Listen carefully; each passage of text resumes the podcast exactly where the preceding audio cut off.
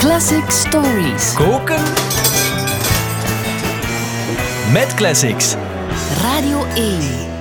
In deze aflevering van Koken met Classics gaan we op zoek naar het recept van een prachtig nummer, Because van de Beatles. Het staat op misschien wel de allermooiste plaat aller tijden, Abbey Road.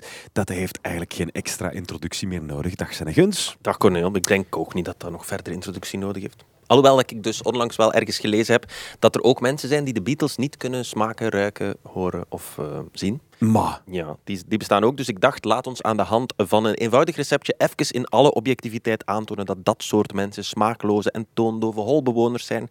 Met mijn oprechte excuses voor deze belediging aan het adres van de holbewoners. Dankjewel. Um, wat hebben we nog nodig vandaag?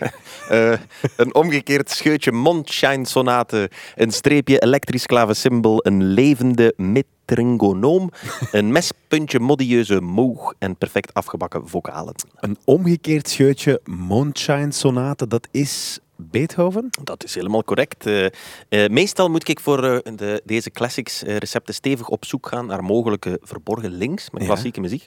Maar in dit geval is het gemakkelijk, want John Lennon heeft zelf toegegeven dat hij de mosterd voor Because bij Beethoven is gaan halen. Ma. Ja. Yoko Ono moet blijkbaar op een mooie dag thuis aan de grote witte vleugel die in de living stond dit hebben zitten pierlen.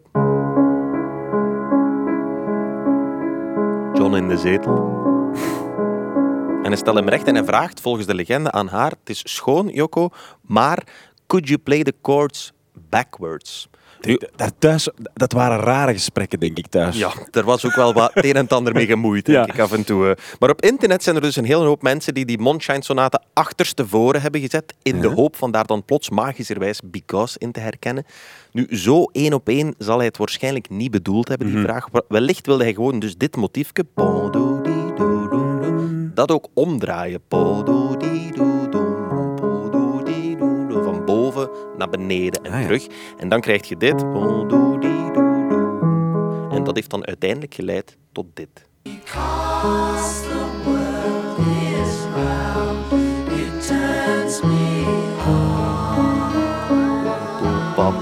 Voilà. Dat is mooi. Ja.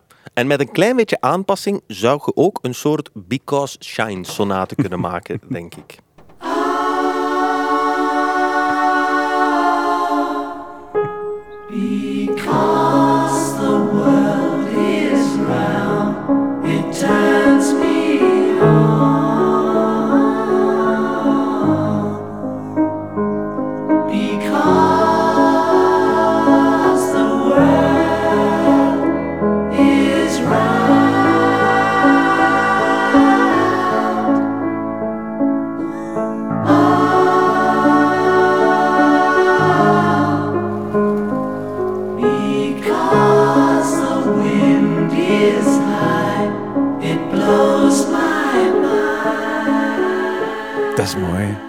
Ludwig von Beetleshoven.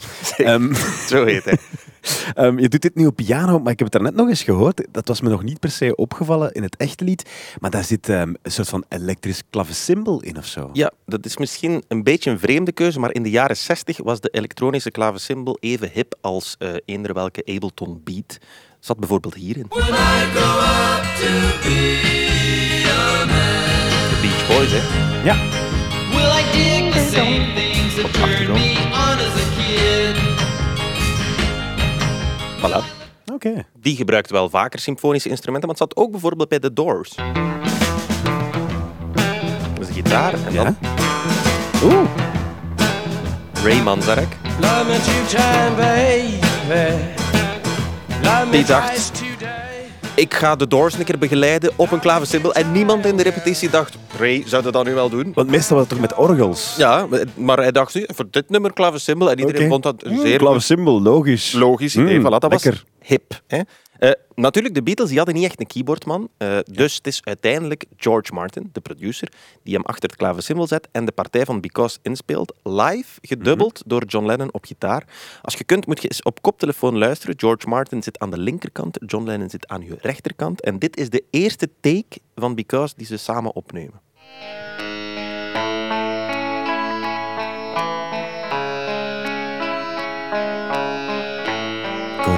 Ik dat hoort ook. Daar kom ik niet op.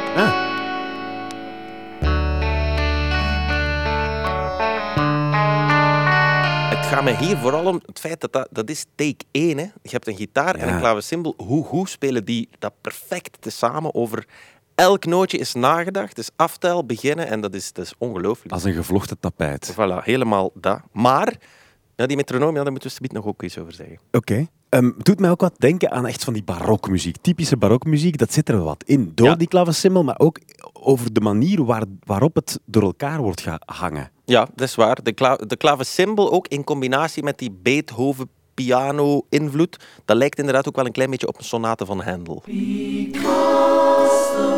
Dat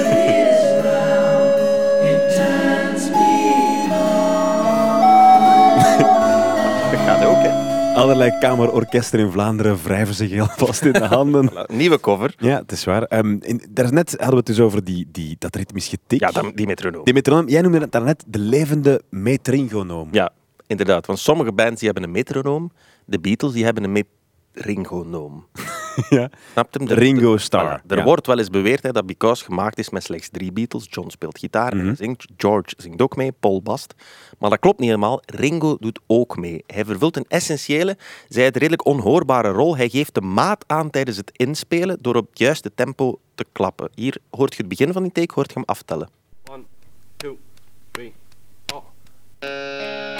Klapt hem heel mee. En op het einde van de take, als je nu, we spoelen dat even door, hè, eh, als de take gedaan is, blijft Ringo ook nog een beetje verder doortellen. Voilà. Mocht er nog iemand iets spelen, hij blijft aangeven. En als je daar nu terug het begin zou onderschuiven, zijn een aftel, Two, three, four. dan is dat tempo dus nog altijd, 3,5 minuut later, exact Hetzelfde, ja. En als je nu denkt, thuis, ja, dat kan ik ook, dat moet je dus nu eens proberen. En je gaat naar metronoomonline.com. ja. Je Bestaat het echt? Dat bestaat echt, ja. Natuurlijk bestaat Ja, dat. ja, je, je kiest een traag tempo, hij pakt 75 bpm. Je begint dat mee te tikken met je hand. Je vraagt aan je lief of aan je kleine dat hij even iets meespeelt op blokfluit. Hè, extra uitdaging.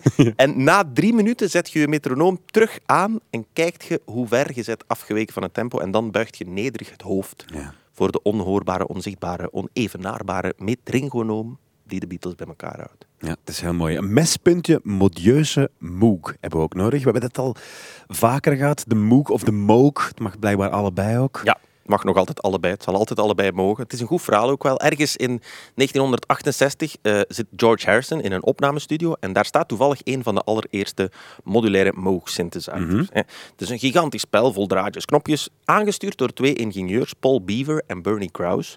Ja? Ja, die twee werden ingehuurd om overal Moogs aan te sluiten, in te stellen en te demonstreren, omdat gewoon niemand anders dat begreep. kon, ja. voilà. En terwijl ze in de studio door allemaal science fiction-achtige bleeps en bloops gaan van kijk, het kan ook dit en het kan ook dat, zegt George, "Mhm, interesting, yes, yes, very nice. En hij vraagt ondertussen aan de assistent in de opnameruimte, kun jij anders even op record duwen? Oké. En een jaar later, begin 1969, brengt George Harrison zijn allereerste soloalbum uit, Electronic Sounds. En wat staat er op de A-kant?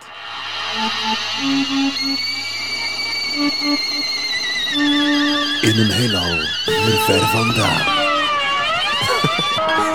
Zo klinkt het. Ja, toch? Maar dit is dus de integraal opgenomen demonstratie van Paul Beaver en Bernie Krause. Die gewoon Zo die- gek kan je hiermee doen. Ja, voilà, die aan die knopjes aan het draaien zijn van die moog. Bernie Krause die hoorde dat en die was toch een klein beetje boos achteraf. Maar George zou hem naar het schijnt hebben toegefluisterd achteraf.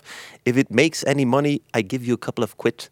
Trust me, I'm a Beatle. Oké. Voilà. Dat is Dus gebeurd ook? Dat weet ik niet of dat ooit gebeurd is. We kunnen Ja. het niet meer navragen. Maar in elk geval, ze hadden wel succes met hun demonstratie, Paul Beaver en Bernie Krause. Want George Harrison was heel enthousiast. Mhm. Hij heeft hem zo'n machine gekocht. Ja. Dat wordt plechtig verscheept naar Londen. En Abbey Road wordt een van de eerste popplaten waarop de Moog Synth wordt gebruikt. Heel subtiel, er zijn niet veel mensen die dat weten. Er zijn ook maar een paar noontjes. Mhm. Hier als blazertjes bijvoorbeeld in de bridge. Ah,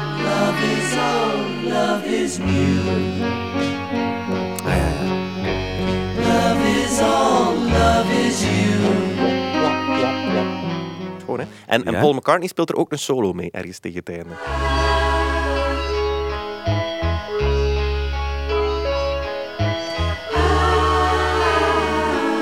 Jij hebt twijfels, hè? Nee, nee, ik, ik was aan het denken, het brengt op zich ook wel die barokke sfeer Ja. weer opnieuw richting jaren 60, dankzij een beetje die futuristische Ja, dat is waar. sounds ook wel. Ja. Ehm, dan zit er ook nog een perfect afgebakken vocaal in, of tenminste meerdere zelfs. Ja, ja, dat is de samenzang, hè. de blend tussen Paul, John en George. Uiteraard legendarisch. En Because vormt daarin een fantastisch hoogtepunt. Ze hebben eerst samen met George Martin een driestemmige harmonie gezocht, Mhm. eh, waarbij John Lennon vooral vroeg, vermijd de logische noten. Hè. Zoek het een beetje verder. En George Martin die was daar een expert in. Je krijgt dus een prachtige driestemmige melodie, die echter, als je die afzonderlijk ontleedt, vrij eh, moeilijk te zingen is. Hè. Paul zingt die, die hoogste stem. eh,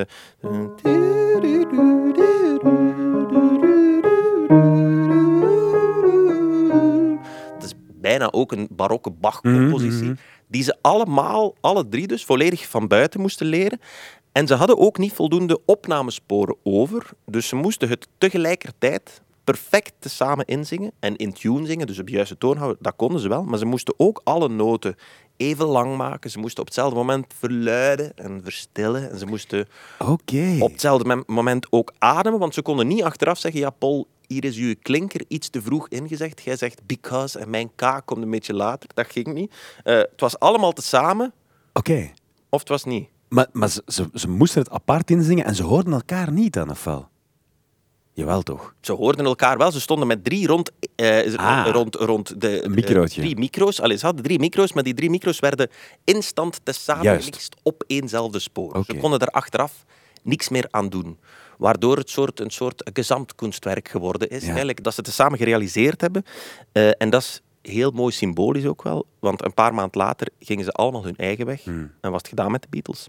Dus als je dan toch een soort vocale zwanenzang moet hebben, dan kun je moeilijk veel beter doen dan dit, denk ik. Ja, heel erg mooi. Dankjewel, Senne Guns. Jan Bekaus zou zeggen, spijtig. Eh, want we kunnen niet luisteren naar Because, omdat dat nu jammer genoeg een van de liedjes is waar ehm, podcasts van moeten wegblijven. Ja. Maar als je ernaar wil luisteren, zoek het even op en luister, want het is een heel mooi liedje.